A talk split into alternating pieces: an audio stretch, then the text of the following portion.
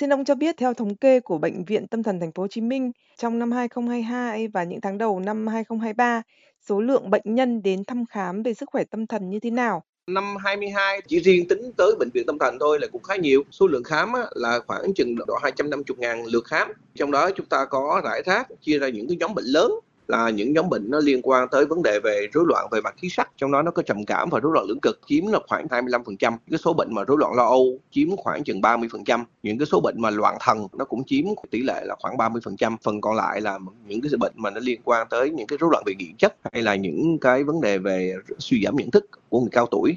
Trong vòng 9 tháng đầu năm của chúng tôi á, thì cũng có con số là khoảng gần 180 ngàn lượt người bệnh rồi đó. Với số lượng bệnh nhân cần sự hỗ trợ chăm sóc sức khỏe tâm thần ngày càng tăng, thì hiện nay Bệnh viện Tâm thần Thành phố Hồ Chí Minh gặp những khó khăn gì ạ? Bây giờ những cái khó khăn như thế nào? Thì chúng ta biết là với một cái thành phố 10 triệu dân, tôi đã ước đoán từ nhiều năm nay đó thì nó có khoảng chuyển độ ít nhất là trên 10% cho tới 16% người dân có cái nhu cầu về vấn đề về tâm thần.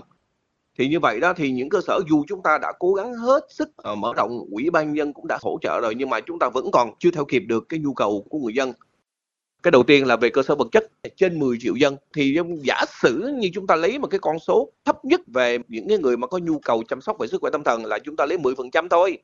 Như vậy chúng ta có ít nhất là một triệu người cần cái nhu cầu về sức khỏe tâm thần. Giả sử như trong đó đó chỉ cần khoảng 30% những người thật sự có những cái đề rất là khẩn cấp điều trị thôi.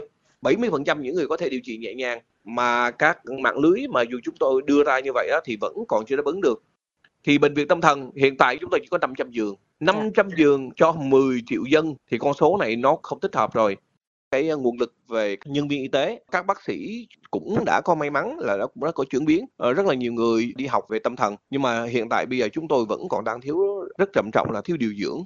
Tại vì điều dưỡng theo quy định bây giờ phải là điều dưỡng cao đẳng hoặc là điều dưỡng đại học và những điều dưỡng đó thì là họ ít chọn ngành tâm thần để mà phục vụ. Chúng tôi cũng đang thiếu trong năm vừa rồi đó, chúng ta đang ở trong cái quá trình mà chuyển đổi cái cơ chế mà lãnh thuốc theo bảo hiểm y tế. Chúng tôi đang có một số những cái khó khăn nhất định, tức là các bệnh nhân này đang được lãnh thuốc không? Thì bây giờ họ phải có cái bảo hiểm y tế. Và bảo hiểm y tế bây giờ tỏa, chưa kịp lan tỏa xuống các trạm y tế, thì bây giờ họ phải cất công họ đi lên các trung tâm y tế quận huyện để mà khám và lãnh thuốc theo bảo hiểm y tế. Đó là một trong những cái khó khăn trước mắt. Có lẽ là chúng tôi sẽ vượt qua được cái này sau một thời gian mà chuyển tiếp như vậy? Tại vì thành phố Hồ Chí Minh cũng là thành phố đi đầu trong vấn đề mà cấp phát thuốc và bảo hiểm y tế cho bệnh nhân tâm thần. Thì từ, từ đó giờ chúng ta đã nghe thấy chuyên viên tâm lý này kia nhưng mà có ai biết rằng là chuyên viên tâm lý không hề có một cái bậc thang lương nào đó không có vị trí việc làm trong cơ sở nhà nước nha. Vâng, để nâng cao chất lượng dịch vụ chăm sóc sức khỏe tâm thần cho người dân, thời gian tới, thành phố Hồ Chí Minh có những kế hoạch gì thưa ông?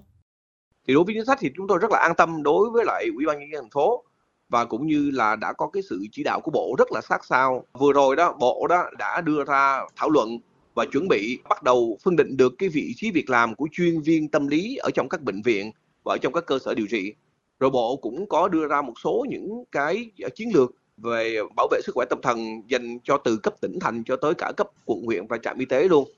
Sở y tế vừa rồi đã có một cái công văn là đã định hướng lại đưa cho chúng tôi một cái khu đất để chúng tôi có thể xây dựng một cái bệnh viện tâm thần lớn hơn nữa. Tức là bệnh viện tâm thần có thể sẽ phải là một cái cơ sở mà sẽ đặt ở các cửa ngõ vào của thành phố. Trung tâm chúng tôi có một cái cơ sở ở ngoài ngoại biên về phía tây của thành phố chúng tôi có một cơ sở và về phía đông thành phố chúng tôi có một cơ sở nữa. Chúng tôi uh, phải đưa cái số giường mà để chăm sóc trường hợp mà khó khăn về tâm thần ít nhất lên một ngàn giường và hơn nữa trăm giường thành phố cần ít nhất một ngàn hai trăm giường để mà xây dựng cái đó.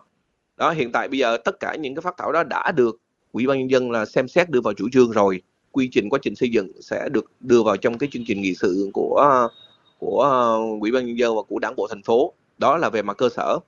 Thành phố và sở y tế còn muốn á, ngoài cái phòng khám tâm thần á, còn muốn đưa thêm một cái cơ cấu nữa là một đơn vị phục hồi chức năng tại từng quận huyện một.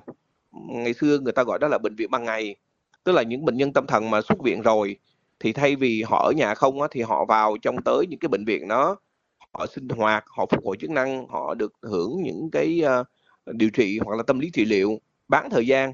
Và chúng tôi cũng đang đề xuất là thành lập lại những cái đơn vị phục hồi chức năng ở tại từng quận huyện một. Nó sẽ gắn với lại các phòng khám tâm thần ở tại từng trung tâm y tế. Đương nhiên nó phải cần có con người nó phải cần có thêm biên chế cho các phòng khám tâm thần nguyện. Ví dụ như hiện tại chúng tôi có hai biên chế cho một phòng khám nhưng mà nếu mà muốn mở rộng thêm hoạt động thêm thì có phải có thêm biên chế phải có thêm vị trí việc làm nữa. Vâng xin cảm ơn ông ạ.